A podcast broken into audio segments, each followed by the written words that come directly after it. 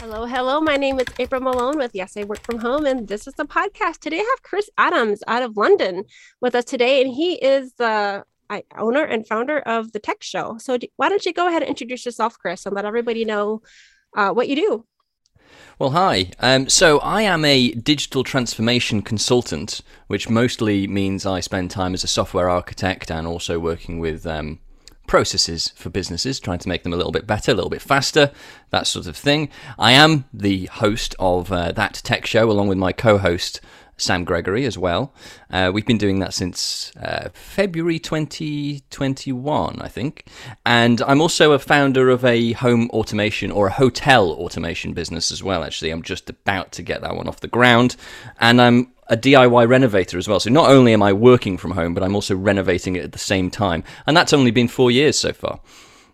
well, this is why I have my guests introduce themselves because you said that way better than I would. And I, I was just telling uh, Chris before we started recording, I could read your bio, but I'd rather hear it from your own voice. I think my bio is different every time I say it anyway. So, you know, uh, we're probably just best going with what comes out of my face at that particular moment in time. Uh, why don't you go ahead and break it down? How long have you been working from home? Uh, how did you get started? And who are you serving?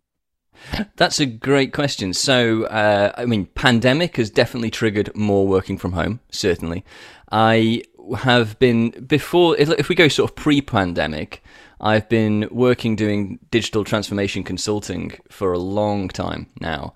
Uh, we're probably getting on for sort of six or so years on that but I think it's probably the two years prior to the pandemic.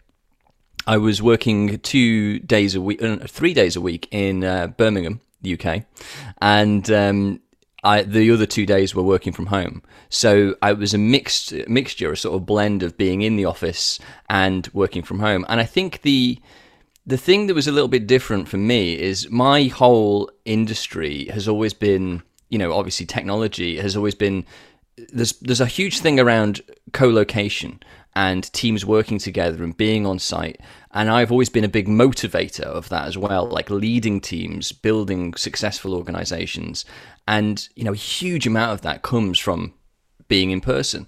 And I was starting to find with the two days working at home was a great break from having to travel so much up to up to Birmingham and back which from London is eh, it's about two hours drive um, but you know, it's enough, right?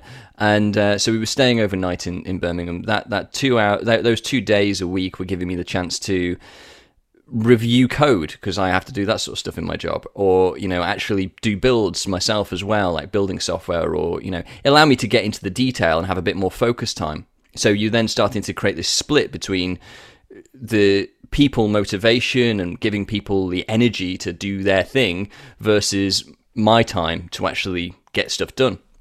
And I was really enjoying that split. I think it became a little bit more difficult when the pandemic hit, where you go, well, actually, how am I going to motivate people from afar? You know, that has always been a challenge in the tech industry. I mean, I, uh, I'm a former Amazon employee, and we were split all across the world. I mean, I was responsible um, for launching Prime Video in Europe um, up to a degree, and the uh, there was we had 45 teams that were in three different continents, and so you're having to figure out how do you coordinate people all around the globe, and how do you create that energy, and um, it's always very different. It's very you, you, don't feel an energy that comes through a Zoom call. Um, it, it's it's it's different. It's very different, and you have to find a way of trying to give that same sort of uh, that same sort of vibe. So, um, you know, I've been working from home, I guess, on and off sporadically. Let's say. Um, where I needed to get my head down and get some stuff done. But I've always been a fan of working in person. And, you know, I think it's been a huge shift for the whole tech industry, frankly, because I don't think many of us are going back to the office. I just don't think that's really going to happen. So, you know, we had to figure out at the start of the pandemic how we are going to work together. And now, you know, we're going to have to continue to get better at that because I largely I don't think we're we're going we're going back and but realistically it does help us right because we're able to um, to start interacting with more people around the globe our our, our, our companies now don't become restricted by um, by geographic location anymore. Not in the same way. It's very different. Mm-hmm. Uh, so when you were working in Birmingham those two days a week and you were staying over, were you in a hotel? Were you like almost like on a retreat every single week where you were just like, Uh, so yeah. focused on work? Yeah, absolutely. It was um, it was like a work retreat. So we had, um, I think we had a team of about seven or so people uh, who were staying overnight in hotels for for two nights a week, um, which was cool. Actually, it was entertaining. It, it was it was quite nice to to have a sort of camaraderie, I guess. Uh, you know, being able to to build a team and then have a team that is going out for an evening meal together and then is coming back and maybe having some drinks in the bar or you know those sort of things as well. And so you you you know it it does create a different vibe. And again, that's a vibe that we lose from working from home, but you can do it if you've got that mixed blend. So you were less lonely than I was imagining because I thought it was just you that was traveling, but it was actually a whole team of people. Um, Were you like all staying in the same hotel and like talking about work all evening, or were you like going back and just working individually? Uh, we were generally a pretty good team. Actually, we generally socialized together, and Good. we would do a lot of things, um, which was great. Actually, I mean, it would have been extraordinarily lonely, I think, if we hadn't had that. So it was really nice to be able to to build a team, to understand. I mean, people were from all over the place. I think I might have been. There was certainly one point where I was the only uh, British person there. You know, we had we had a we had an Australian, an Egyptian, um, we had a, a, a guy from Abu Dhabi, um, people from all over the world. Um, so it was it was really interesting the way we were sharing that sort of culture. Everybody had a different thing that they wanted to do or wanted to talk about, different perspectives, and so we were, you know, we would talk about work, but also in the round we were team building, um, Oh yeah. which was yeah, which was really interesting. were these people traveling from their home countries for these meetings or the meet Oh, the meetups, no, or I was mean- that just like they were local? this is the nature of London. So we were working for a for a digital uh, consultancy in uh, in London called Palladium Digital, and um, they're, they're I, I'm friends with one of the founders. He's a great guy, and I've been doing work with him on and off for years. Um, and it's his consultancy. They're a great firm. They do really cool product innovation, and they do um, great uh, sort of digital work as well, developing digital products. And so we were working for a venture capital backed firm to design them a brand new system. Um, you know, it was, it was an organization that had been around for, um, you know, since the 1970s pretty much. And they hadn't really had much of a new technology in there for a while. And so they were they now got venture capital backing. They wanted to do something really new and unique. And so they'd hired palladium digital to be able to deliver this experience. So i was working as a consultant for palladium to be able to deliver this Okay. this thing. So there was a mixture of product owners uh, business analysts uh, me leading the technical side of things and uh, we were designing a product building the product, training their team how to do it, using an outsourced partner from India as well, and an outsourced partner from uh, uh, Ukraine as well, to actually deliver this this this thing, this new product for the for the business. Um, so yeah, it, the nature of London is you have people from all over the world anyway. So all of these Right. different nationalities, they were all living in London, and we were all Living traveling there, there, okay. Which was also cool because it meant we could do like a convoy on the way back. So as we were driving down the motorway, you know, we'd have uh, several cars in a row and a a a way of communicating between the cars, which was Right. at least fun for at least a couple of uh, a couple of trips. That is cool. Uh, and then uh, where was that was the beginning of your first experience working from home in a hybrid situation. And then Uh, when did yeah, that was the beginning of- the picture? Sorry, say again. Oh, go ahead. I was at I was asking when does Amazon come into the picture? Uh, well, so I was at Amazon like over a decade ago now, and Before um, remote work? way before remote, remote, way before remote work. um, so I think the challenge for that was uh, that we weren't working from home in that scenario, but we had to coordinate offices around the globe. You know, so it's a similar issue, but obviously you don't get the benefit of you know your commute being you know a few steps. If Yeah. that makes sense.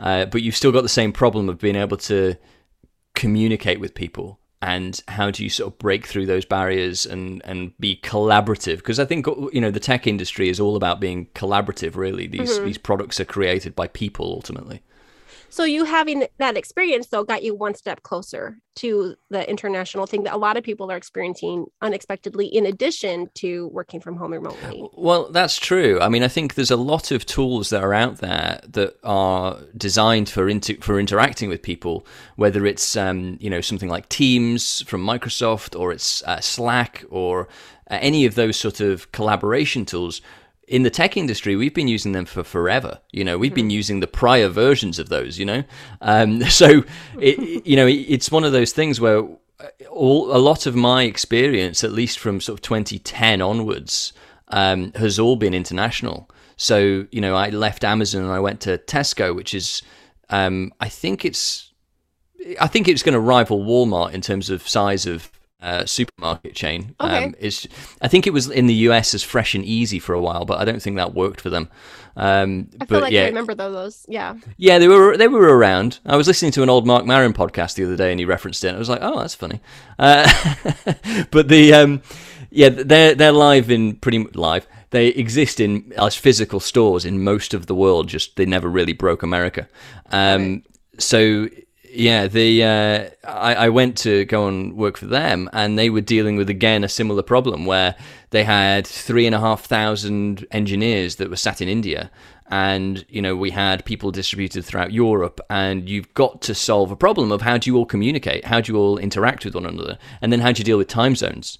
Um, so I think we were as a as a tech industry, we're probably ahead of the game an awful lot. And actually, I think largely most of the developers who have always wanted to work from home because I think if you're a developer, the fact that you have to commute, uh, you know, commuting in London is going to take you an hour each way generally. Um, that's two hours of the day that you've lost that you could have been writing some code, you know, and right. you, it's a very different mindset right? So you know you, you get you, you get your head down and you're in this uh, it very much in a zone and. Uh, yeah, if you can avoid having to commute with other people, then I think you'd rather take it. So I think largely the thing that was holding people back was uh, was the rest of the business. Actually, you know. Well, and then if you extrapolate that out, then you know, two hours a day is ten hours a week if you're doing a five day week, oh, and yeah. that's one quarter of your work week. You know that you could have you know, oh yeah, doing something it, else or working more. it, it absolutely ramps up. I mean, I, and uh, you know, I, I know there was a a quote that keeps sticking in my mind from uh, from, from a previous business where um, I, I, really want to name them, but I'm not going to. Uh, maybe I will. I might break in a minute. But the um, the CEO for the play for this business, big firm, and he said uh, that you know I'm I'm not I've not got any problem with people working from home uh, as long as they do their nine to five in the office first. And you're like, oh, you're, missing the point. You're missing oh. the point. You know, and I think you know largely we needed this. Um, we needed the pandemic in a way to to change people's yeah. way of working so that we it can actually all go and yeah absolutely it pushed it for the right reasons and um, you know i think now we're probably figuring out okay how do we actually reconnect with one another because i think it, it's it's it's like one of these the pendulum swings. Everything always goes from one side to the other side, and you know uh, we may, maybe need to bring it back a little bit. Right, and I have talked about this in the you know previous episodes some of the upsides and downsides the pros and cons. And like working from home has been wonderful for some people and terrible for some people for different reasons you know? And so like you know we always say you want to find that balance. And it's not going to be there for every single person but i think that um, the more and more the the work from home culture is you know growing i guess it's it's becoming more easier becoming more easy. Um you know as people that are isolated you know feel that isolation to like an extreme degree you know they need to find a way to connect. And for people that are getting their work done better and faster and you know uh, more efficiently you know their their bosses are seeing that but others can't because now they're trying to juggle too many things at home in addition to work yeah i think that's the challenge isn't it? How, how do you deal with juggling those home things really? Um, because it is very easy to sort of get distracted with other stuff that's going on. You are renovating your home. Do you yes. how do you not renovate well you should be getting your work done? Um I think I would rather avoid the renovation after four years. So it's Right. relatively easy. More the thing for me, it's getting from one mode into another mode. So at the end of the day, you know, and and you know for. For when we're recording this, this is my end of the day, uh, Yeah. end of my working day anyway. So I will be breaking from this podcast and going, right, I know I've got a uh, mantelpiece I have to install later on this evening. Um, so I better get on with that. And then I've got to motivate myself to actually shift modes, move into that mode and, and do that. And um, yeah, it's been difficult to be honest, uh, more than I'd expected to. Um, but th- this is the funny thing, like it all it all kind of weaves together really. Where we were talking about the hotel, staying in the hotel, um, when you know when I started. I'd probably been about a year into the renovation when I started working in Birmingham, and we'd done we tried to have like an architect and a builder and stuff like that. It's a it's a Victorian property on the outskirts of London in a place called Walthamstow, and um, it's so it's it's 120 years old, and um, wow. that's quite young for the UK, by the way. Really? sort of standard standard age, I guess, for, for this part of London. Um, probably quite significantly old for America, but I guess you know because it's so old. A lot of it needed completely destroying, so we went entirely back to brick with everything.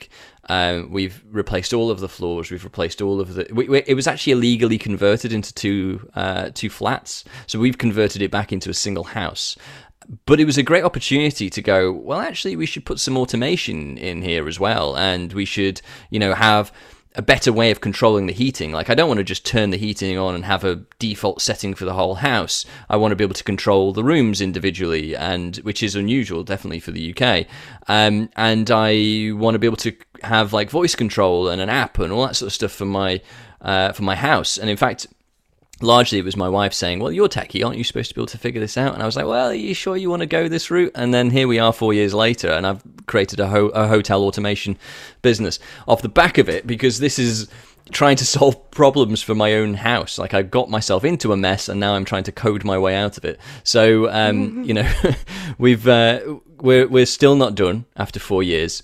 Um, but we're pretty close. I'm hoping that we're going to be done pretty much by the end of the year. I mean, we were due to have a kitchen installed tomorrow, which uh, is a replacement for the attempt that I made about four years ago.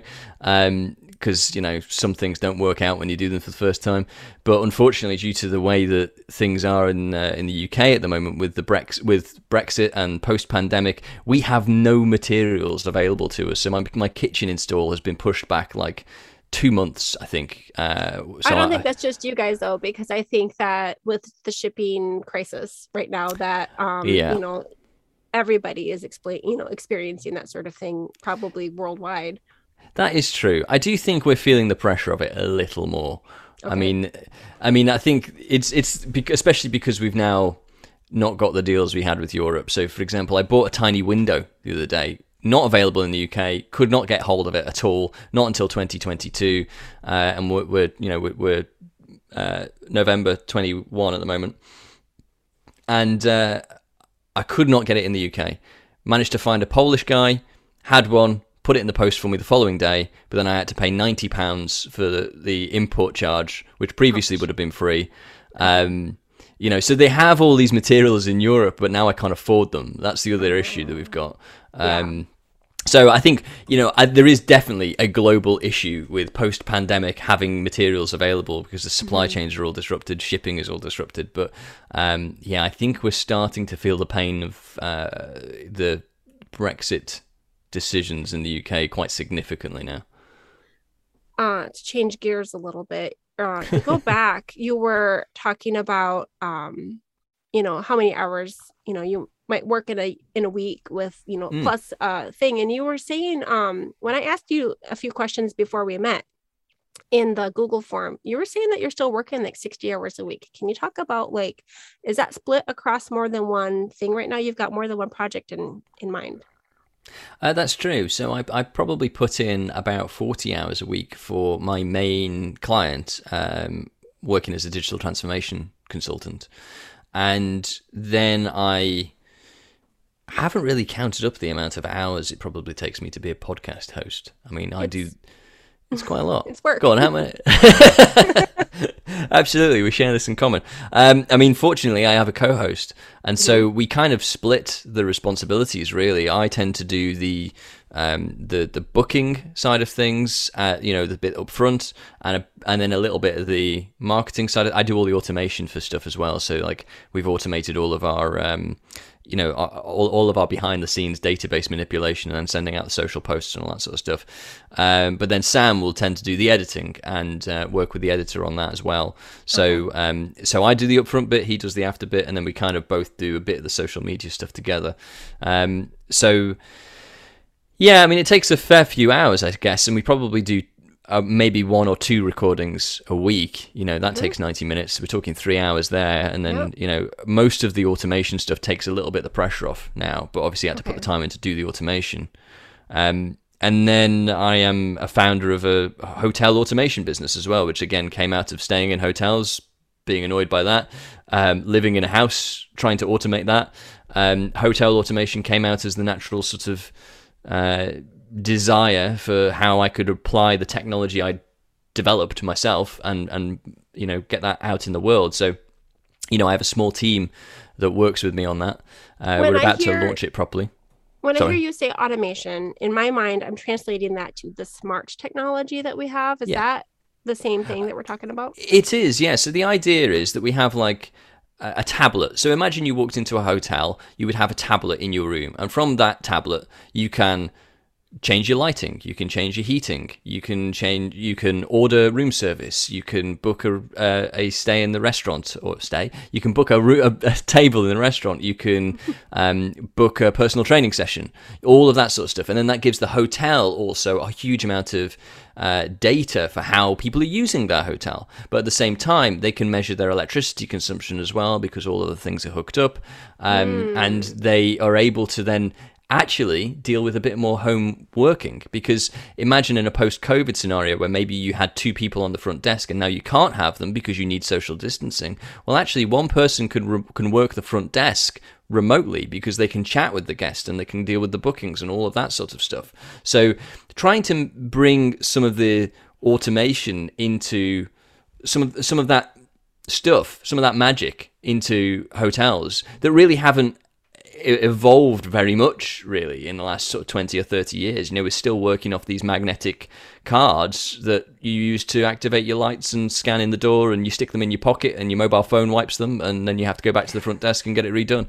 You know i've felt the pain of this uh, having having stayed in, in, in birmingham. So we're trying to um, you know take all of that stuff and uh, you know home automation at the moment is a bit like the wild west really. It feels to me it's very like the late 1970s where there was the sort of home computer boom of everybody, you know, you can get all these magazines and DIY kits and you can do this, then that, and the other, but we haven't really got the Macintosh yet. You know, we haven't got the big thing that makes it a a, a thing that everybody can use, that everybody can get off the shelf. And that's yeah. pretty much what I'm trying to do with with the hotel automation business so that we can actually have something that is a you know the hotels can buy it. We can automate the hotels. It gives you this thing that you can use uh, to give you a lot more functionality.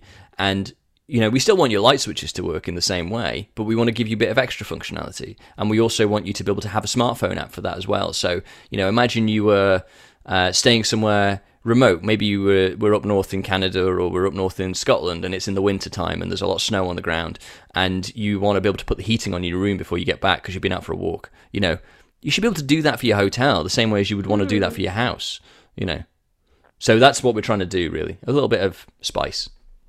I was trying to imagine like my recent hotel stays, and there, I guess there still isn't very much in the way of automation. Um, you still physically go to the heating unit and turn up mm-hmm. the heat or turn up the thermostat, but the hotel probably isn't tracking per room their usage at this point? No, no. And I was talking with one hotelier um, just in about September time, and this was in Greece, and she was telling me that she has no idea what her electricity bill is going to be from month to month, and that's really difficult. Like, you know, electricity bills are starting to go through the roof. Um, you want to be able to control this sort of stuff, like turn off lights that aren't being used. And I know often you get like uh, you have to put the key card in to get the lights to work in the rooms, but then they give you two key cards and one usually gets left in the room, you know. So there's there is an attempt at like energy saving technology, but you know what we're trying to do is to um, is to make that a little bit more modern and a little bit more flexible and software driven, really. Because if you wanted to set a timer, it's usually an actual physical timer on some sort of switch behind the scenes somewhere, mm-hmm. and that's just so 1980s. and I love the 80s, but we can do better. do you think that people will worry about privacy, like, or that the hotel will try to charge them overages for like using more heat than other people? Well, that's a funny thing you mentioned because um, I wouldn't want to charge people overages to, to use your, your word um, for for using the heat. Um, but I do worry about the spying because that's been a big thing in, for example, Airbnbs. And you know, the idea with this isn't that it's a, a spy technology. The idea is that it's an assistant. And I we did have so I've done a few prototypes, right? And we were prototyping in an Airbnb as it happened. And um, we launched a new system. We, we tried a new system where you know we've made the hardware ourselves to do this this particular thing, and so it's not particularly elegant when you make your own hardware prototypes. And so it was in a box, like a plastic back box that you normally see, um, on the wall next to the light switch or next or, or next to the light. And um, it, the, the board that we have the PCB has an LED on it, and so you can see it glowing through the plastic. And you know, we just installed this new system, and we're like, great, this is great. We've got the new system online. Finally managed to get installed, and it takes a while to do install these things. There's a lot of wiring, cabling, and then we we get back and we're ready to try it out, and um, and the following day it all goes offline, and we don't know why it's gone offline, and the guest has ripped it off the wall because he thought he was being spied on, and we're like, oh, of course. I mean, honestly, and uh, you know, these are things that these things happen. You know, I can um, I could definitely see that from the perspective of the guest though. Like if i oh, just saw this weird contraption with a totally. light. Totally. And i think you know part of it is our fault for not being clear about what was happening in that airbnb. You know we could have done the messaging better. The other thing is i think it's a very different experience if you put in put it in a hotel. Because you put it in a hotel it all of a sudden becomes a premium experience rather than a um, you know rather than a potential spy and uh, you know, I think as long as you're not doing things that look like creepy cameras hidden behind bookshelves, then you're fine. Really, I mean, the idea of having a tablet in the room, I think, is is cool. It's kind of fine. Um, it gives you a lot more interaction, and I think if it's useful, because again, it has to be useful. It has to be massively intuitive for people to actually want to use it. You know, mm-hmm. so you have to think about: is your grandma going to be able to use that technology? I suppose. Right. Um, my first thought would be to include a camera cover on that tablet so Absolutely. that people feel like that you know i don't know if there would be an interactive option for them to be on camera and like literally zoom with the front desk or not or you know zoom well yes i mean that is that that is a plan. So it's good feature development. Uh, you will get credited. Uh, no, but I think the um, the idea of having a you know a camera cover is, is a very simple way of saying you know we care about your privacy. Um, it's difficult when you're when you're doing prototype development in an Airbnb and all of a sudden you because that that guest was uh, not a great guest anyway. I think oh, they probably would have acted like that regardless, you know, because um, there were other things that were damaged. oh no, what a bad experience for you too. Um, oh man, you mentioned that you um you have a wife. Uh, are you both working from home? How does that work in your family? Yes, we are actually. Um, so my wife is a writer, and um, she has just uh, she she won an award for well she's just recently a writer I guess I mean the last couple of years. She won an award for a screenplay uh, earlier in the year and she's just made her first short film um, which I don't think will be out until 2022 but um, that should be entered entered into, into competitions and things. But yeah again difficult having a um, a house that you're renovating and both of you are trying to work from home. So I have an office in uh, we have a th- the, the house is a three bed house. So I have an office in the third bedroom uh, the second bedroom has largely been a workshop until very recently, and uh, Nina, my wife, has been using either the, the, the well, she's been using the bedroom to work from, which had a small desk in it, but she has also been using now the front room as well, which um, the living room, and actually we've only had a living room for about nine months. So you know we went three years without a living room. It's unbelievable. But um, yeah so it's difficult trying to do those things you just got to try and find like little places you can work as a as a desk and then uh, it can really get on top of you like the, the idea of doing a renovation i do not think i would do it again um, because there's dust everywhere all of the time and sometimes it just gets totally on top of you. So imagine you're having a difficult working day and then and then you, you know you're trying to take a break from your work and you step out into a building site and it's it just adds a different level of stress of like oh now I've got something else to think about you know? You can't just go and have a quiet cup of tea or a quiet cup of coffee or mm-hmm. you know that sort of thing. You know realistically you need to think about oh can i go out and have a walk or go and feed the ducks or something like that you know to actually completely break from it. Which rooms are currently being renovated right now? Your kitchen well uh, right now, my wife is actually staying up north with her mother, so she's in uh, in Mer- well, Merseyside, Chester, Chester, I guess she is in uh, in the UK, uh, and that is because she has developed a dust allergy, which is not the perfect thing to have when you're renovating a house.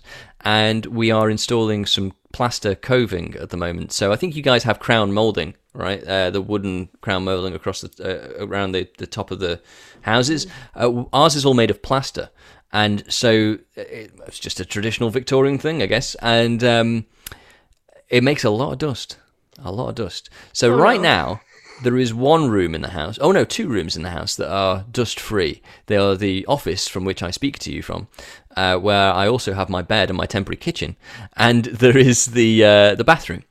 That's it. The rest oh. of the oh. house is just awful. So the the living room area. Um, we basically have like an adjoining like a, in in London there's a lot of adjoining living rooms right? So you know it would have been a traditional dining room I guess. We're using ours as a library. Um, so the living room is full of all of our stuff from the kitchen. The library I'm currently installing a fireplace hence the mantle I mentioned earlier. So that's full of dust because that creates a lot of dust.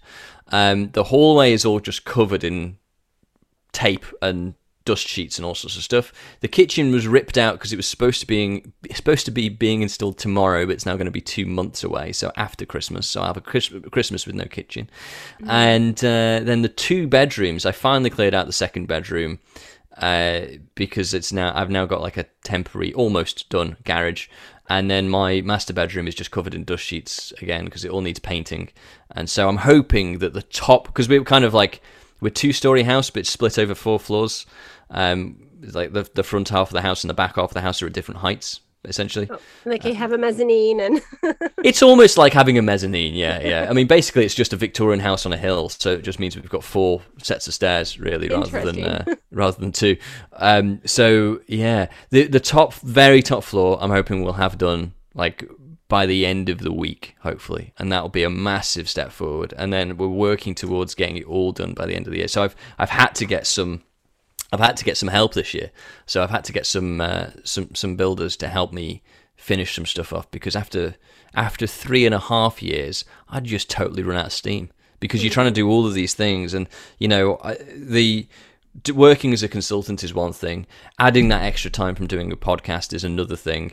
Trying to get a, an, uh, you know a startup off the ground is you know an entirely different beast, and trying to do a renovation. I mean, I've just taken on too much stuff. I think. It sounds like a 90 hour week to me. Yeah, it probably is. I mean, uh, yeah, it, it you, you sort of struggle to to work work it out like how much time you're actually spending on all of these things you know and if you try and fit in some exercise as well then or, or even socializing so as uh, as a writer she can work anywhere but does she have to collaborate with anybody locally like is it a problem for her to be off to her mom's for a while uh, not at the moment. So she occasionally has to collaborate. You know, if she's working with a director or, um, you know, if she's making something, then she will have to collaborate. But, you know, again, Zoom is a great thing for doing that. And you can do that from a laptop, which is great. You can do it from anywhere. Um, I know she's got a couple of collaborations that she's got to do. Well, but they're only like little bits. Like she has to have a call and then she'll go away and write something and then she'll okay. have another call um, you know, so she sort of dips in and out, I guess. So she can generally work from her mother's house. And what about you? Would you ever in the middle of the renovation, would you ever consider stepping out and working from like the coffee shop or the co-working space nearby? Hmm. Or do you need to be there to help with your contractors who are helping you with your home? Yeah, if I have contractors in, then I have a lot of questions that I have to answer. Yeah. You know? So it's very difficult for me to step away. I mean, I haven't had a weekend in a long time because, you know, I'm answering questions all uh, all week when I've got contractors, and then I'm actually doing a whole lot of work myself over the weekend as well as in the evenings. That's you know physical DIY stuff. Um, I would love to be able to go away into one of these co-working spaces. I think. I mean, the problem for me is the distance. Like, I'd actually much prefer to have my own. I have done co-working spaces. Um, so I was working for a consultancy a little while ago. Um, I was part owner of a consultancy called Magic Milestones, which is a great little agile um, project management consultancy. And we did have co-working space. So we were in central London, and it's again it's the co-location thing that we mentioned at the top of the show it's great if you're together with someone because you can collaborate and you can come up with great ideas but it's um I, I don't know and i think on a day-to-day basis i do like being able to just be here working from home um, but I think it's probably because I've got so much stuff on. I mean, I do feed off other people's energy as well. So, you know, it, it is a, hmm, it's a rock and a hard place, really. I, I really like being able to just get on with stuff, but it, again, at the same time, it's it's great to be with with other people. Are you going to be uh, the kind of person who, once the renovation is done and you're able to take a breath, going to pick up yet another project? Or can you see like an end in sight where at some point you're going to settle down to the 40 hours, 50 hours thing? I don't think I will ever settle down to a normal um, 40 hours thing um, because I just take on too much stuff all of the time. And it's really ironic because one of the things I teach people is work is limiting your work in progress, and I just can't do it myself. The thing is, if you limit your work in progress, you can generally get through stuff a lot faster. And you know, we've tried, we've it's a it's a tried and tested thing in the software world, and yet for some reason, I just keep taking on more and more projects. I've got so many things I would like to do, um, that yeah, I just need to think about doing them in the right order. I think it makes sense to have a bit of a break. though. what about Is that coming when- across on the Zoom? a little. what about when the renovation is done? You you said hopefully it'll all be done by the end of the year. Save obviously the kitchen, which is Yes. January. Um, how do you think that's going to change your workflow? Well, it'll be nice to be able to uh, walk into a kitchen and cook some food again for a change, uh, rather than living out of packets and tins um, and Deliveroo. Um, which, uh, gee, you probably don't have that over there. You probably have I, something that else. sounds really cute though. It is. It is sweet. It's got like a little uh, a little roo as its little uh, as, as its little logo. Um, and actually, I think we're interviewing the, the, the CTO for, for Deliveroo on the te- on that tech show uh, shortly. but um, but yeah, it's like because you don't even have Just Eat, do you? You've got the same thing, but it's called something else. In I don't know US. what the other thing is. Like I'm thinking Uber Eats and things like that. Yeah, like so we do have Uber Eats. Uh, yeah, DoorDash you've got, haven't you? I th- what's the one that Snoop Dogg did the advert for? I wouldn't know. Because I know he did the advert. You know, he did the advert in the US because I saw I saw the clip. He did the advert in the US and the UK, and in the UK it's called Just Eat, but in America it's called something else. someone someone that's listening will know and tell us. Yeah, write in if you know the answer.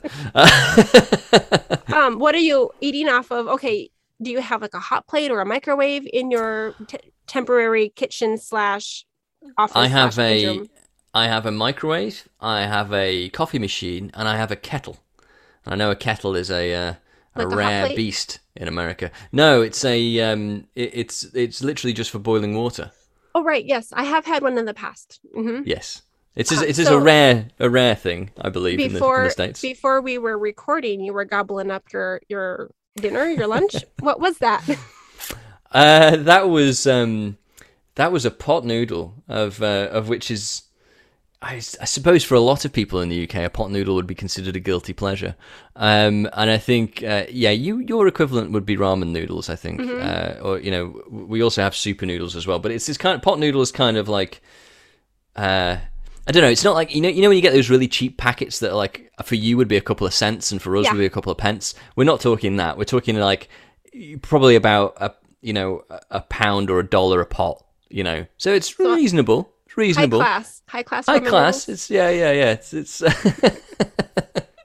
yeah, so it's it's uh, it's a little bit more upmarket. Um, well, I don't know if it's even considered that in the, the UK. I mean, it's definitely a guilty pleasure, but yeah, it's uh, yeah, that's the first one I've had in a long time. I actually they're they're, they're sort of semi indestructible, I think. So they usually have a, a, shelf life of about five years. Right. But I uh, I bought one um, just last year actually, and. Uh, and it was out of date. And I was amazed that I'd bought an out of date one. I was like, how long has that been on the shelf for? And I thought, oh, it'll be fine anyway. It's only out of date by a month. And I was actually very sick of it. So, um, no. so warning: do not eat stuff that, despite having a ridiculously long shelf life, um, it does actually expire. oh no. Well, you can own it. Like, don't don't feel guilty that you just had this cup of noodles. Uh, it was your it was your uh guilty pleasure i guess and sometimes you just need those right well i actually just needed some food i mean that was the general thing right. um, you know well, I, just working out of tins and and uh, yeah it's not it's not great so it'll be nice to have an actual kitchen survival mode right now like this isn't like the long term plan what what do you like to eat out of your kitchen when it's functional what do you what is your first thing that you're going to cook when oh my god together? that's a great question what would i cook I think I've forgotten how to cook. I think, um, uh, well, I mean, my, uh, my my wife and I are both vegan, so we're all completely plant based. So we do like to try every now and again making um, our own sort of fake meats. I suppose we've got quite good at that over a time. Um, so we make our sort of steak substitutes, which are made entirely out of vegetables. Um, that's about three or four hour cooking process. So um, you know, we'll probably, I, I don't know, maybe we'll go back to doing some of that. I mean, realistically, recently I've got into more like Buddha bowls and things like that. I just want some fresh food. You know, after after eating all of this tinned food and dealing with dust, I just want stuff to be fresh. Mm-hmm. Um, you know, and I I do quite enjoy the occasional um, sort of the the fake meats every now and again, but like r- mostly I just want to have uh, like some fresh veggies. Really, that's more important to me than anything. So you don't have any fridge right now. I, I actually do have a mini fridge downstairs, but okay. I'm not really. I don't really have the ability to cook with it, if that makes sense, or use it for cooking. So like, there's there's not really much that I can do in the microwave or with a kettle. Mm. Um, you know, I, I have had some, you know, little packets of vegetables that you can steam and stuff, but you know, I don't really have the time to even go and do the shopping to go and get these things. That's part of the yeah. problem, you know. And is that something that you and your wife normally would share? Is like the food sourcing? um, yeah, we would normally share that. I mean, we we've done a lot of um, uh, a lot of delivery supermarket home deliveries, you know, in yep. the pandemic.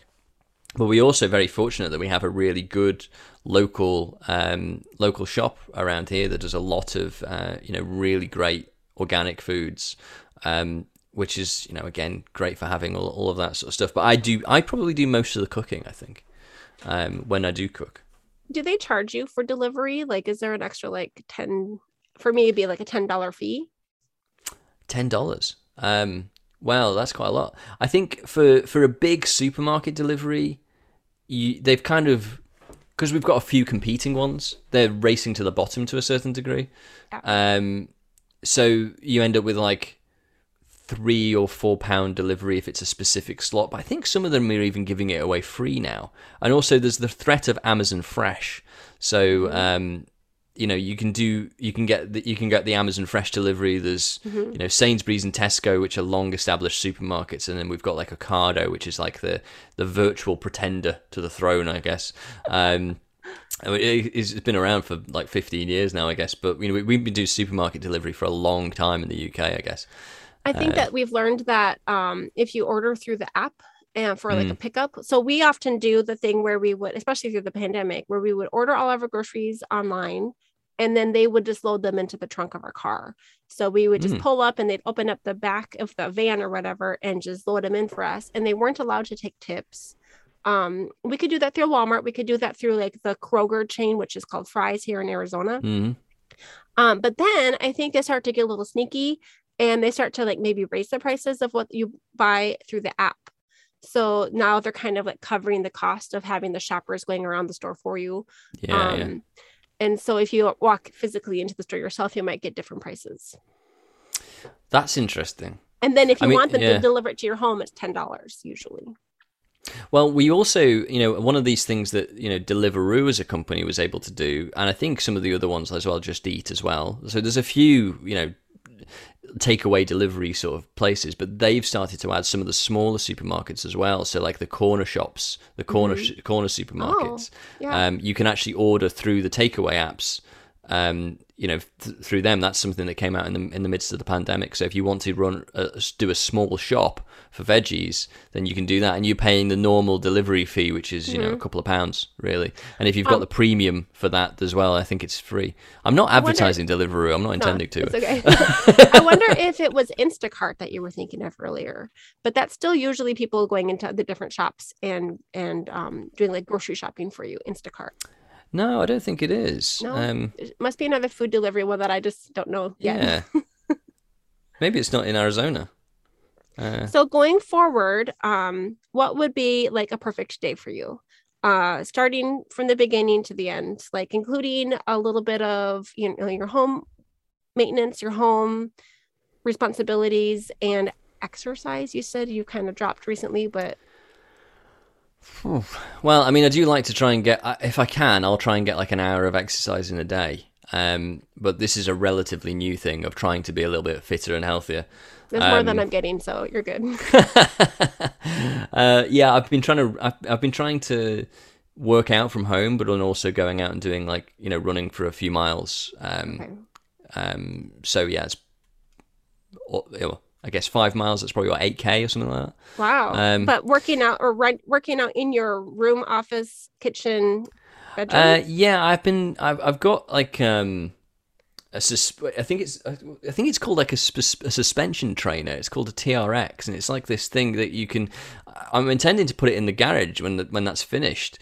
Um, but you can basically hang it over the back of your door, and you can do like.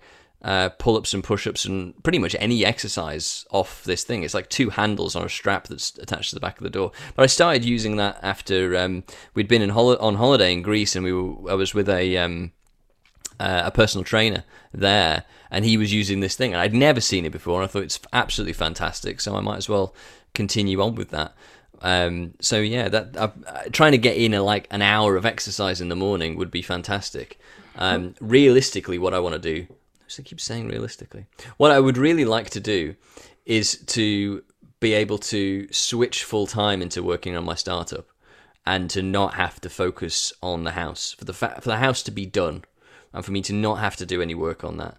And for any you know DIY you know woodwork metalwork all that sort of stuff that I do to be optional rather than compulsory which it pretty Yeah. much is if you're working on a house you've got to do it because you've got to finish the place you gotta ha- um, have your wife back.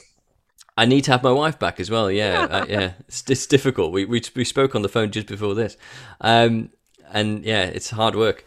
Um, yeah, so it would be. I, I really, I'd like to be able to just focus on the startup full time.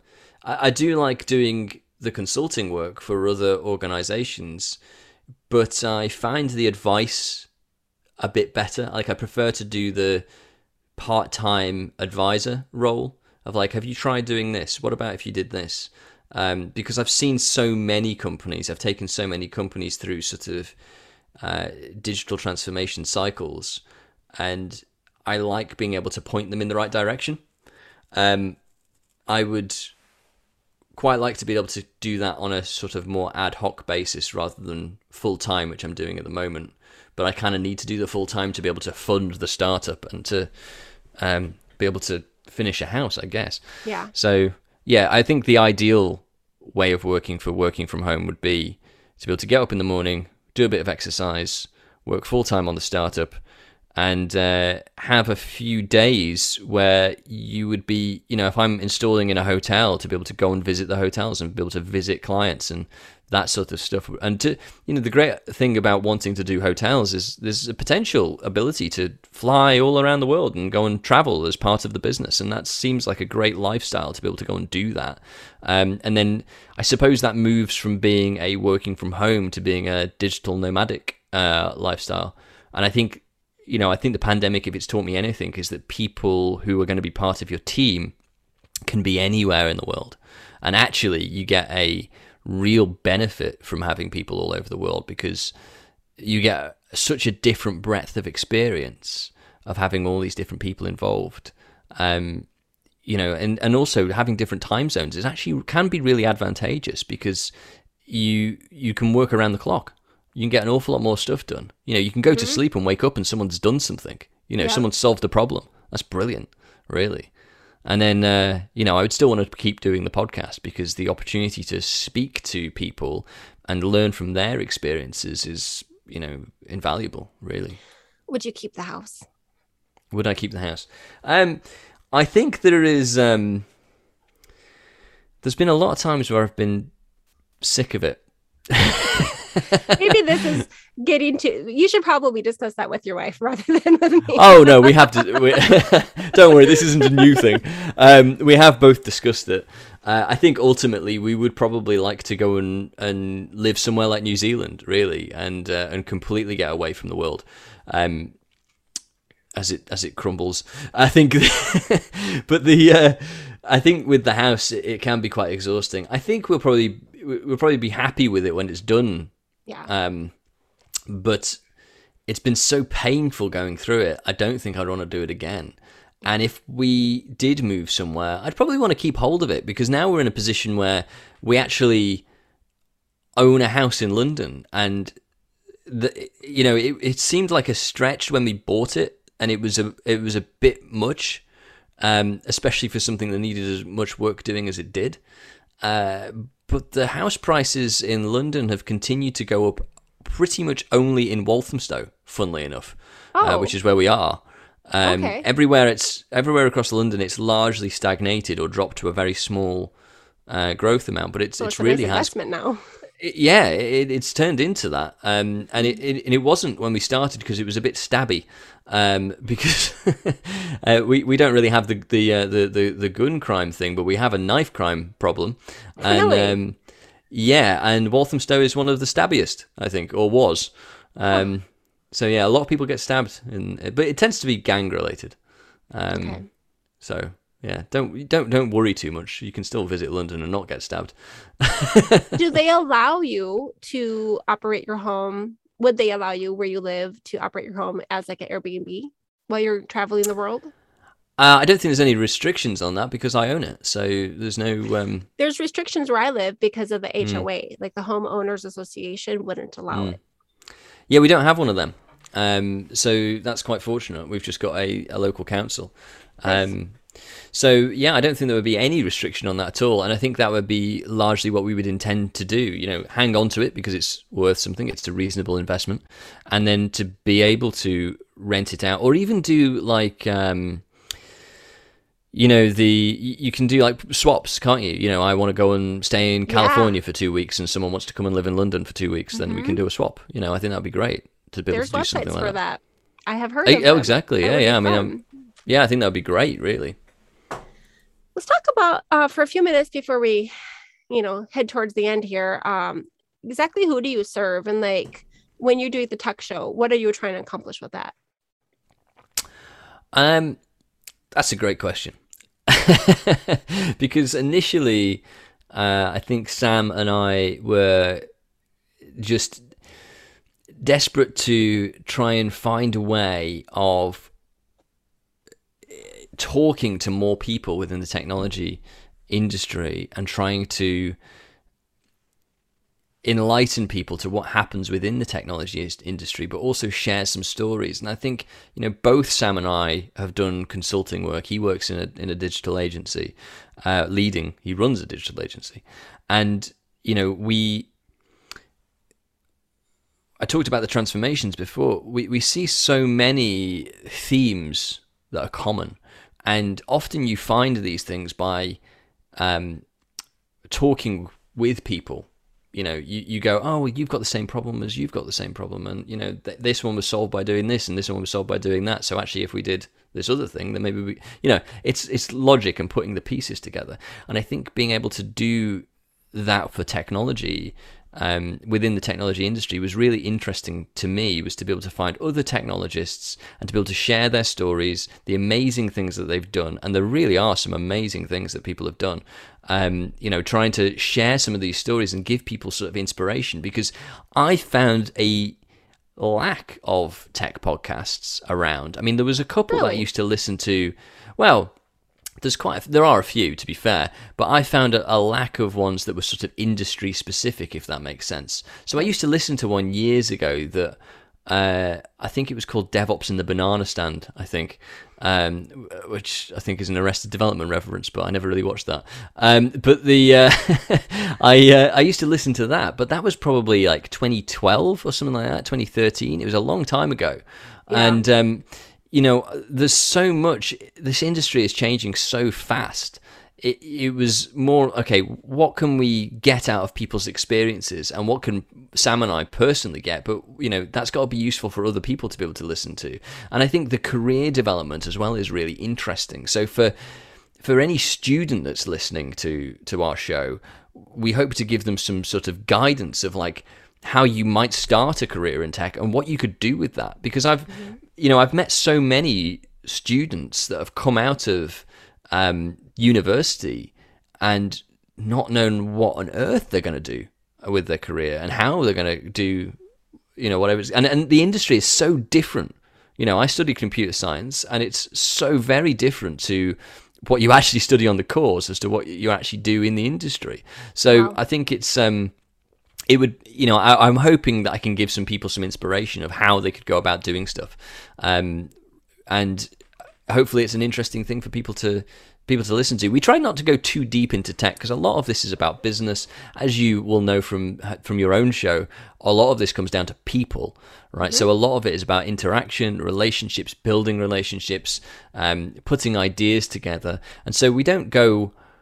Occasionally, we go a little deep, but we try to stay a little bit on making it accessible for anyone to be able to listen to that tech show and to be able to um, get something out of it, whether it's about design, whether it's about product, whether it's about coding, or you know structuring a business, building a startup.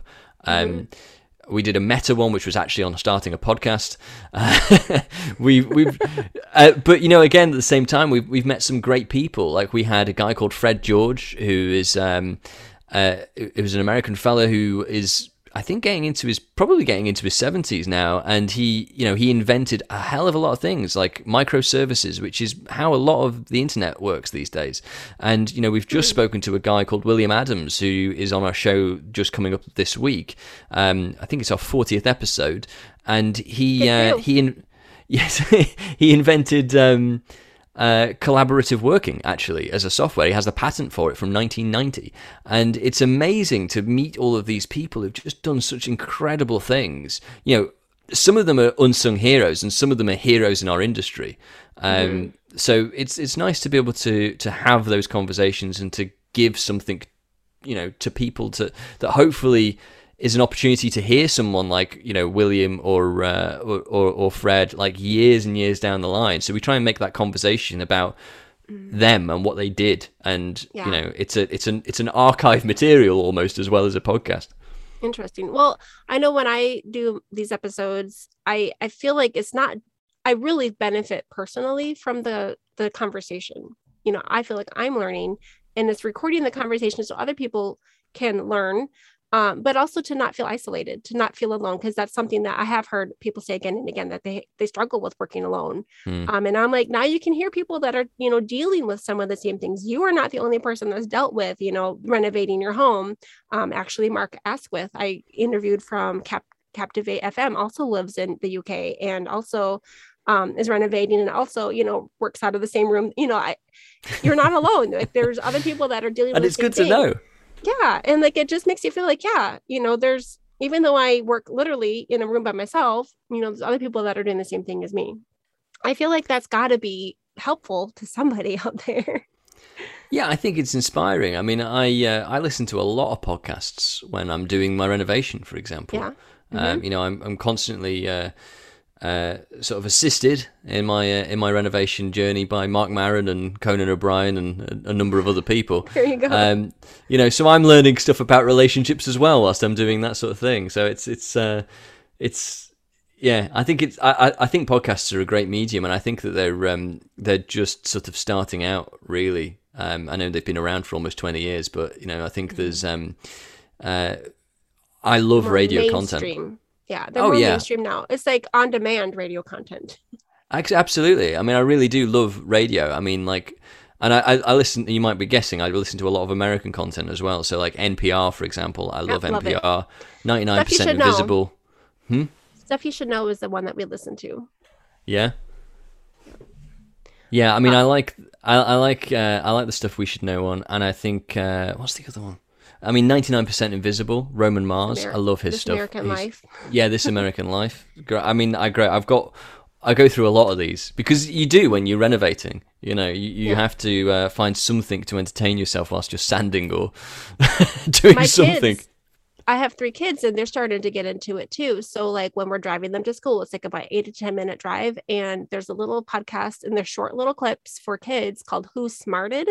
And so it's like kind of brainy stuff, but like with lots Oh, of cool. like, you know, like just a little kid friendly like audio, I don't know, stuff that they insert. It's gimmicky in some ways, but um the people that you're interviewing, would you say half of them are working from home, more or less?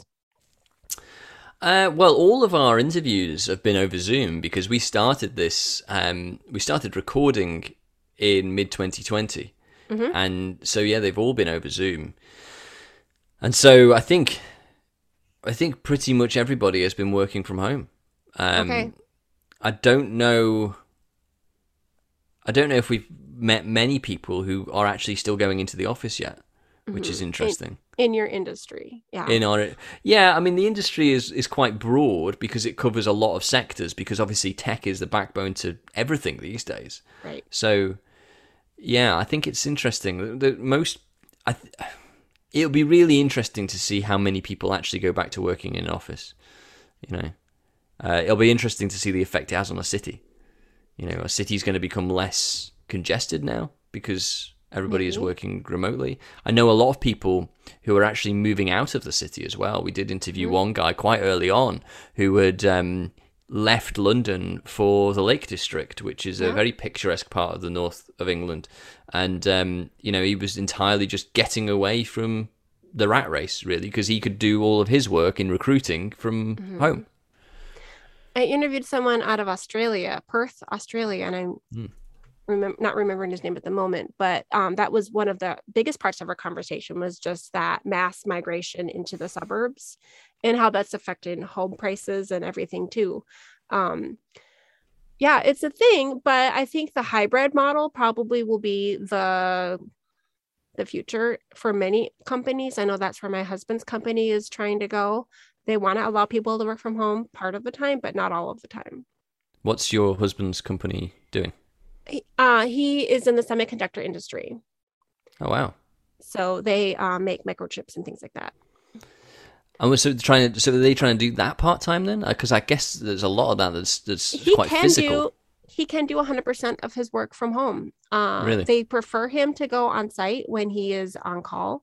Um, Mm. They used to go into like the clean rooms where you know the things were all being made and everything, but they can do a lot of the conversations through you know Zoom or Teams or whatever they're using Mm. right now.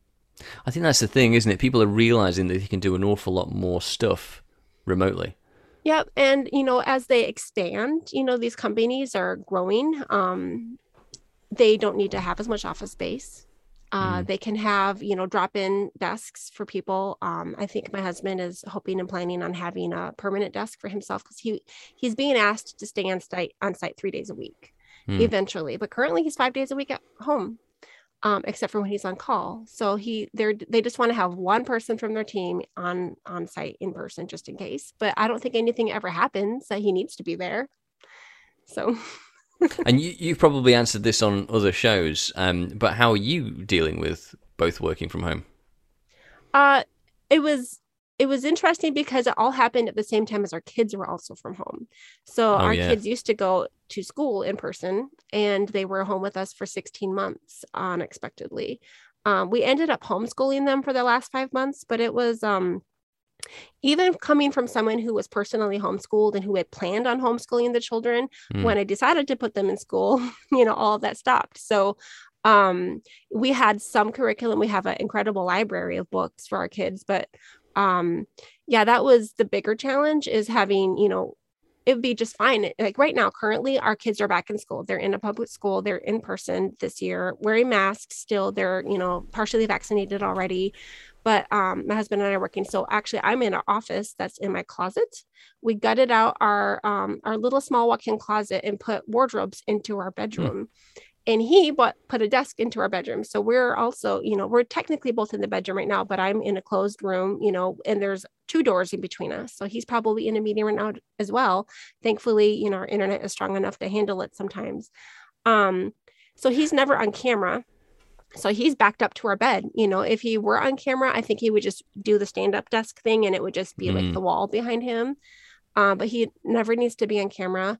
Uh, the three kids that was the challenge was trying to get me working. Um, but then all of a sudden my kid's ipad wasn't compatible with the meeting that his teacher wanted him to log into. So i was giving up my laptop often.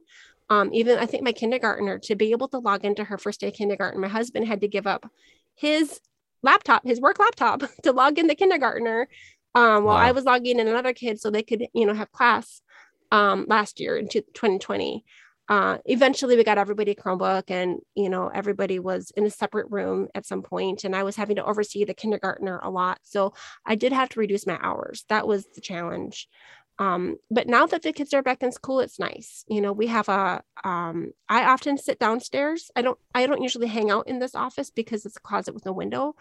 I have a treadmill downstairs. I can i put it in front of a window. I can open the window. I can put a board across my arms of my treadmill and walk while I'm working. Hmm. Um, we often take a lunch break together and go for a walk. So we're liking it. We're liking sitting down. We're just kind of in the honeymoon phase, I think, of like working from home together. I'm not sure I could. Uh, I'm not sure I could work from a treadmill. That sounds hard work. I, I walk slow, like really slow, like the slowest it will let me, like one Hmm. mile per hour kind of thing.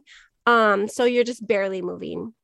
Uh, so we don't really work side by side at all. He's, you Hmm. know, often on phone calls and in meetings and focus, and he's more of an introvert and a homebody than I am. So I'm often the one that's like running out and going to get groceries. And um, I'm currently job hunting, so I'm like working on my resume and uh, collaborating with people and you know podcasting or you know different things and so Yeah, i'm yeah. often like talking and he's often trying to be quiet and so we don't normally work in the same space but we do like working he'll even say it he's like working from home is the best because you know we were just able to have lunch together and sit and have coffee for a few minutes or go for a quick stroll around the neighborhood and you know get back to it Oh no, I mean I'm I'm 100% in for the homework, and I think it's it's great. I think it must have been very difficult for those with kids because we don't have kids, so you know I think it must have been very difficult for those with kids, as you're saying. But like to just for to get them to focus on stuff, I think must be difficult, right?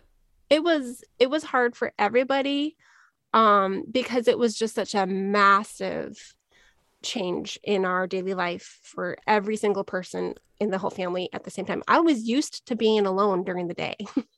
And then all of a sudden All change. everybody was here. And so i kind of felt like this was my space and my time that i was going to get stuff done. And yeah it was a big change for us. Did you Um, did did did it take a while for the kids to settle into actually I'm doing my lesson on my iPad or my Chromebook now? Well, it was hard because nobody knew what was happening. The teachers had no idea how to make Yeah. it work. The teachers were figuring out the technology. Um, you know, the the admins of the school still didn't know what was up, and like there weren't enough computers to give to everybody. And you know, they're asking you, "Do you have devices at home that you can use?" And we're like, "Yes, we've got you know two Fire tablets, an iPad." We're good. And then the ended up that the devices that we had weren't compatible with what they wanted to use. And so Mm.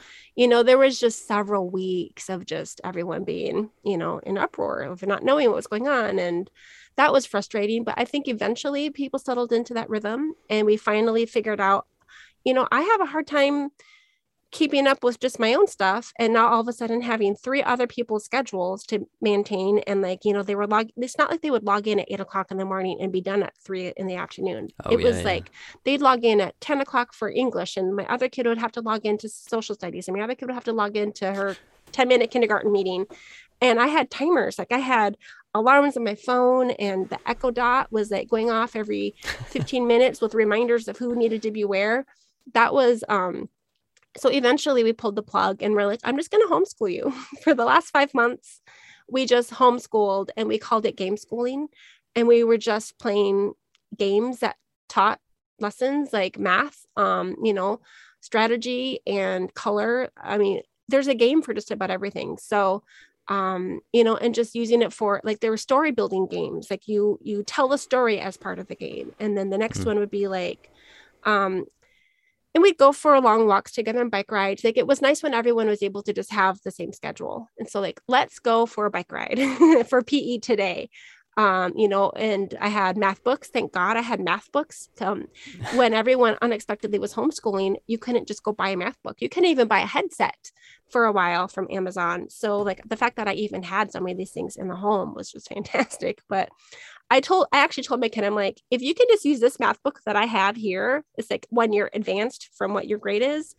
I will just instead of buying the $80 math book for, you know, your appropriate grade, if you can just share the one with your sister who's a year older than you, I will buy you a video game because I will save so much money. So, you know, just little tips and tricks like that. That's pretty cool. That's pretty cool. Pretty clever. That must have been so hard work though.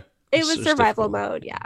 So I did cut back my hours. I wasn't able to mm. work full time during that time. It was just too much. And thankfully I was um you know my own boss at that point like i technically was working for two esl companies but i was mm. an independent contractor and i could just reduce my hours i didn't have to um rather than opening up my full schedule for 40 hours a week i just opened it up for 20 hours a week and it worked yeah do you think in like post pandemic as well with a lot of people working from home do you think that's affected people's um perspective on what's important as well? Because you know you're oh, talking about yeah. you know spending that time with your husband, being able to have a coffee and you know that sort of thing.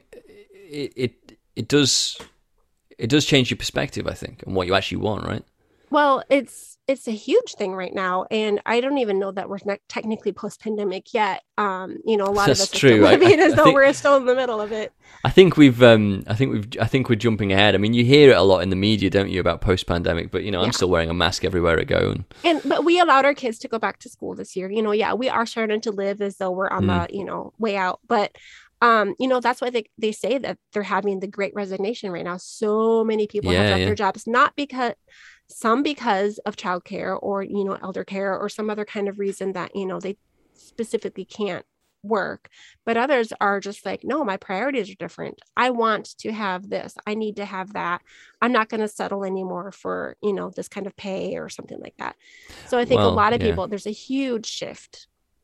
Well, I think that's what I, you know, for for me, start getting a startup off the ground as well. I think it's really important that you know employees that will work for me will feel valued you know. So at the moment everyone's putting in a lot of sweat equity but i want to make sure that that equity genuine equity is rewarded because so very rarely do organizations actually reward equity. And i think you know if people are putting in the effort then they deserve something back. You know, if they're going to do like I did at Amazon, where I, w- I would work, I think I counted, I did actually count the hours I did for Amazon, and it was about four years worth of work in two years, oh. um, which was insane. Um, but mm-hmm. that's how they treat people. And, um, you know, I got nothing back for that really, other than, um, uh, being able to dine out on the fact I worked for Amazon for about dec- for about a decade, getting different various other different jobs. But okay. I think um, you know, actually having some sort of financial reward would be, you know, desirable. And I think that that's, I expect that that's what employees are going to be looking for in, in a new world. Well, and I think that, um, you know, I've had this conversation again recently, but, you know, what the benefits package looks like is people are wanting to know if the remote work is going to be an option. Like I think people want to know upfront, am I going to be able to have flexible flexible hours, autonomy in terms of, you know, like am I going to have to be hourly? Do you need me to clock in? Do you need, you know, blah, blah, blah? Like, am I going to be offered any remote work, you know, equipment for my desk or mm-hmm. my chair or something like that? So I think in addition to just, um, you know, being compensated, you know, with a living wage, uh, it's important to just, you know, find out like what kind of flexibility are they going to be offered? Yeah, I think I think so. I think it's um it's it's all of those things that become part of the the new benefits package, I suppose. Yeah. Uh, do you have any favorite uh, ways to communicate? Because you did talk at the beginning about how you had to learn how to communicate with the team remotely, even when you were working in the office, but you're working with international group. What what ways have you learned more recently to to build that relationship that you had in person that you can't now? Well, I think there is still something missing, if I'm honest. So yeah. you know, in in the past, we'd always talked about mechanisms. Like, what were the specific mechanisms that you were using to be able to get people to communicate and talk with one another? And it would be like, you know, a set of, like a cadence of meetings that would give you like a frequent check in on different topics throughout the week. So, you know, we would do like a, a project review, which would be, you know, an hour, for example, and it would take in 60 projects potentially within a whole hour, you know, which is going through a lot of projects pretty damn quick. Um, One minute per. Yeah, yeah. I mean, it's funny enough. That's a technique we, we took from Amazon. Um, so that one actually do, that one actually works pretty well. And then we'd have like a thing which we'd call a scrum of scrums, where we'd bring all of these different project teams together to do like a twenty minute review of the critical things that were actually in progress at that particular moment in time. And we'd do this for like you know anywhere between sort of 10 maybe 15 teams or something like that to mm-hmm. check in and we still do those meetings remotely and uh, you know i the, the, the client that i'm working for at the moment i'm doing that projects meeting remotely at the moment. There's about 60 people on that call and i host it as, as the chair. And obviously i think it helps to have someone who's going to be quite animated presenting and hosting because uh, it tries to keep that energy up. So i find that like going between some of these sessions that we would have traditionally done um, physically, you know, they used to drain. They, I used to feel relatively drained after them anyway because it is like performing when you do those sessions because yeah. I am trying to keep the energy up. I'm trying to give everybody a boost. And it's listen. probably more absolutely and, and listen, yeah, and figure out what the hell we need to do next. Um, I, I mean, I'm trying to do that remotely now, and there is still something missing because there are there are great tools that we can use now. Like for years, we didn't have a good whiteboarding technology, and there's a one out now called Miro, which is just brilliant. Frankly, it's really great. So there's a lot of collaborate. You can work on a whiteboard remotely with other people. Brilliant. Do you have um, to use it in conjunction with another platform, or does Miro? Oh, it's just host? on the web. It's just okay. on the web. I mean, so you know, you can share you your screen, share? and you okay. can screen share it, and everybody can be logged into the whiteboard, and everyone can be working on it, which is great if you're awesome. trying to do like, uh, you know, some design of some something because mm-hmm. you can mm-hmm. just draw on it, or you're trying to do a retrospective of like what went well and what went bad, and you want to okay. have the equivalent of being able to stick post-it notes on a board. You can stick post-it notes on a on a on this virtual board, you know. So there's great tools like that that are available that that um that help a lot, but the um the energy is different.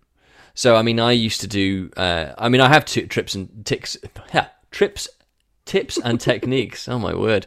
Um, there are things that I do that do kind of break the ice with these things and try and help people to to uh, uh, to, to, share things. So I, I, have often done a terrible, terrible joke, and it, it's it's not the same joke; it's different jokes.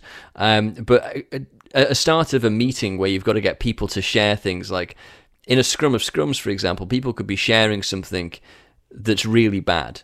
You know, bad news. This thing is going to be late, or we've made a mistake with this, or you know, all that sort of stuff. And I, um, I realised that actually, if I told a terrible joke, like really bad, where no one laughs and everyone goes, "Oh God," I'd said the stupidest thing in that session. So then people felt a little bit more comfortable sharing their terrible thing. And surprisingly, it worked really well. so there are things that you can do like that, but that you still miss that energy. There is definitely an energy that's that's, that's missing when you, you can't see somebody face to face. But yeah, the tools are much better than than uh, than we used to have. Uh, you know, we used to have like at the Amazon sort of world, we would have cameras pointed at whiteboards, and we'd have cameras that were facing one room and facing another room so you could see into this other room that might be you know you might have a room in london that can see into seattle and then when seattle um, when london had gone offline and seattle were then uh, dialing into Bangalore so they could see the Bangalore guys, and then we'd pick up with the Bangalore guys and see the you know the, so it was going around the clock. You would share these conference rooms, and everybody could wow. see into like the war room that might have like 15 people surrounded by monitors working, and we would try and find ways of sharing so we could see each other.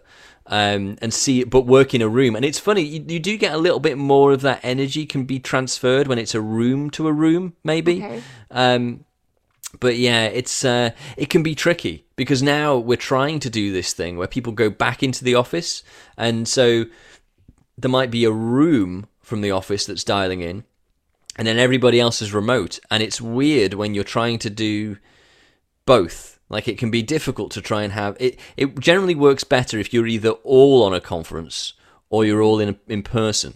Mm-hmm. And I think trying to find this hybrid is interesting, but uh, yeah, I think people might start experimenting with some of the VR and things like that. But yeah, there's definitely Ooh, there's definitely yeah. something missing. Because I think there has well there has been some conversations recently about do we want to try some of these like Oculus headsets, which I think is the direction Facebook have been going recently, right? Where um, really, yeah, where you know would you would you have a virtual office that everybody sits in? So you've got your headset on, mm. and then you can virtually be next to somebody. Uh, you can virtually get into a meeting room. Does that feel a little bit more together? There's a uh, I I didn't interview him for this podcast, but I interviewed a, a gentleman who helped found uh, GatherTown. And have you heard of that one before? I haven't, no, but look that I, one I up. can guess what it might be.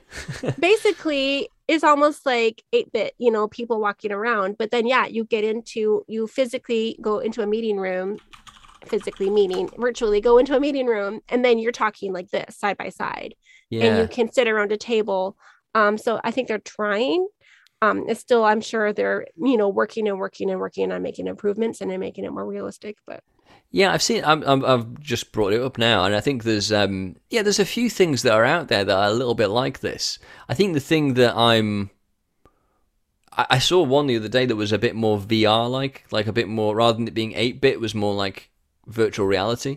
Like I could um, see it going that direction. That'd be cool. Yeah, I think that would be interesting. It makes me think um, of the movie uh, Ready Player One, where yes. they basically just live in that world. Yeah. Yeah, exactly, and you know that's certainly a possibility. I, am despite being a techie, I'm not sure if it's a possibility that I particularly want. Ah, uh, true. but right. um, yes because it's interesting that you you know you were mentioning before about like having the uh, the the Echo Dot and stuff like that, and I don't have any of those. You know, I do have them for testing my home automation stuff, but they're right. in a drawer generally. I can see why. Um, you know, and you know, I don't have a smartphone. I've got a little Casio watch, and no way, really. You know, my my car is 100% analog.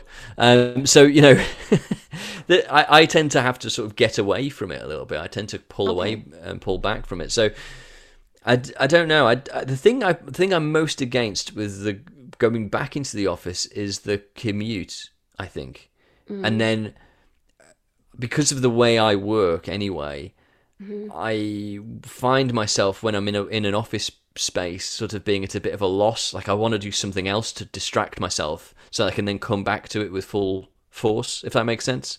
Hmm. Um, so at least if I'm working from home, I can go right, I'm just going to get away and I'm going to think about something else. I'm going to do something else. I'm going to have a conversation with my wife or a cup of coffee or something like that. And then I can come back and it's, you know, different then. Whereas sometimes, you know, I would find myself in an office where I go, I'm just going to go outside because I've had enough. I can't be in this office anymore. Um, and then you have five minutes outside, have a little walk, and then come back again. And um, you almost feel a little bit trapped there in that instance because you go, right, well, what time is it? Okay, well, it's like, you know, one o'clock or whatever. I've got another three or four hours to go and then I can go home, but then it's another hour on the tube. And then, you know, you start planning out what's going on in your day of all of the things you've got to go through. So, I don't is there know. a possibility that you would end up commuting back again right now with the consulting firm that, or the firm that you're consulting with? Um, I'm actually going into the office to see them uh, on Wednesday, and we're recording this on, on the Monday right now. So, okay. um, yeah, I I'm going into the office to see them then. Um, but it, it also feels a bit weird. Like I don't know. I I think uh, I've got a little bit of um, pandemic fear. I guess I don't really. I never really liked being on the tra- on public transport anyway because I don't know if you've ever travelled on public transport in in London. Not in London. Yeah, London's interesting because if you go in peak hour, then you, you, know you're guaranteed to have your face in someone's armpit. Um, yeah. It's never pleasant, and um, so you know I don't really want to go back to that, and especially not in a work. Because the thing is, well, now I think everyone's so sensitive to someone sneezing or coughing. Oh, yeah, well, you know, it might not be as congested as it was in the past. Well, I did. I did go on a little. Um, I did have to go on a little trip the other the other day um, to meet some people again in an office in, in one of the offices in London, and uh, I was really surprised because in London we still have this uh, this rule of you must wear masks on public transport, and I, I guess it's probably a third of people that are wearing them. Um, this is. I actually think this is the reason why London's had such a well, the UK has had such a bad outbreak because. Um, we've had things like mask mandates and people just don't do it and then you know no one's policing it so it was the same in arizona when we had them mm. I mean th- yeah i mean you know we had an option right if, if everybody had had, uh, had either gone and worked from home and actually worn masks and hidden themselves away for a few months it probably all would have gone away but everybody right. wanted I, whoever thought it would be this divisive to wear a mask um, right. anyway I don't want to. I don't want to bring that into. I don't want to bring that into your podcast, bloody hell. I mean, I think like some people are like, well, this one talk about you know the pandemic so much, and I'm like, how can you not? It's such a yeah. huge, huge, huge part of our life right now. But yeah, try to get the best mask you can for that ride in. Yeah, well, I think I, I, think I'll probably drive in if I'm honest to That's on Wednesday. Not a bad idea. Because I was going to, um, yeah, I, I I was just surprised by how few people in London were actually mm-hmm. on, not not even on the tube, but on the street. Um, and then it is a bit weird to go and be in a room with someone who you don't know where you know you're friends with them, you've known them for years in, in some instances, but like you don't know whether they've got it or not. And my the reason why I'm probably so uh, so affected by it is that my wife actually got long COVID, so she was actually in bed for six months as well. Oh no! Um, where she actually couldn't get out of bed. Like she oh, could no. go to the bathroom and that would that would be it. She's wiped out for the day. Mm. You know, so. I am just, despite the fact that we're both double vaxxed, I'm a little bit wary that you know I know people who are double vaxxed. Well, yeah. I know people double vaxxed who were, who are still getting them, get still getting yeah, it. You know, so you know, I think it's uh, it's something to be a little concerned about, I guess. And I think that you know, you and I probably both are, you know, people people. I I like yeah. talking with people, and even even now, like things are changed. Like you know, especially in the states, talk about divisive. Uh, you know, it's all of that plus more. You know that it's affecting relationships, and so yeah, I can see any kind yeah. of hesitancy about heading back in. But I wish you well, and I hope it goes great. I hope it goes very well. Do you have any final things you'd like to say just to the audience who people who work from home? They might be entrepreneurs, they might be freelancers, they might be employees or bosses or managers. Uh, do you have any advice that just in general for people who work from home?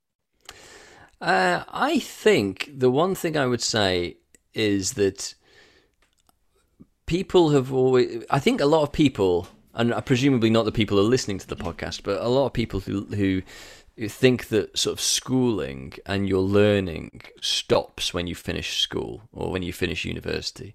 And I think the most important thing is that you keep learning and you keep trying to find new experiences and you keep looking elsewhere. And I think obviously this podcast is a great a great example of being able to listen to other people's experiences um, and see what other people are doing, and and you know all of the point great points that you've mentioned about like feeling like you've got somebody there even though you're working from home.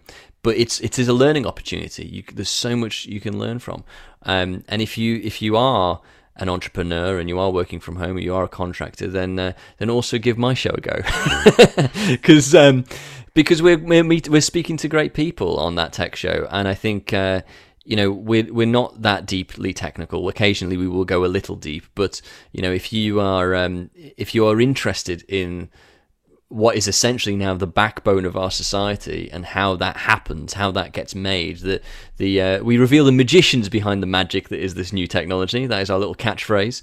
Um, so yeah, take a listen and see if it, see if you can find someone who will inspire you because we speak to people from all over the world. For some reason, we're quite big in Norway right now, so we've got quite a few Norwegians on, um, and they've done some amazing stuff as well. But we've got uh, we've had people from all over the globe so far, whether that's uh, uh, whether that's India or Africa or um, America or the UK, or I think we've had a we've even had an Irish person on and a Dutch person and uh, a lot of Norwegians. So we're we're we're, uh, we're, we're, racking them up. That's a lot. we're trying to get everybody. Episodes. Yeah. Yeah, we're trying to get around. We're trying to get around. But um, and yeah. My apologies for every single time that I said the tech show when it's actually that tech show. That's okay. I thought you might just edit it out at the end. All right. Well, uh, how can people find you or that tech show? Uh, well, uh, I'm ha- more than happy to connect with anybody on LinkedIn, uh, also on on Twitter, and uh, that tech show is at that tech.show. Uh, so you can find our website there, and we're also on Twitter at that tech show. I think it's underscore, but we'll, we'll I'm sure uh, I'm sure we can put something in the notes, maybe. We'll get in the show notes. You bet. and Chris, why don't you go ahead and spell your name so people can find you on LinkedIn? Oh yes, it's Chris Addams. So it's double D, like the Addams family. Very good. All right, any final thoughts? Or are we good? I think we're good. I think we got it. All right. Thank you so much. This has been Chris Addams and April Malone with Yes, I Work From Home, and we'll see you next time. Thank you so much, Chris. Thanks.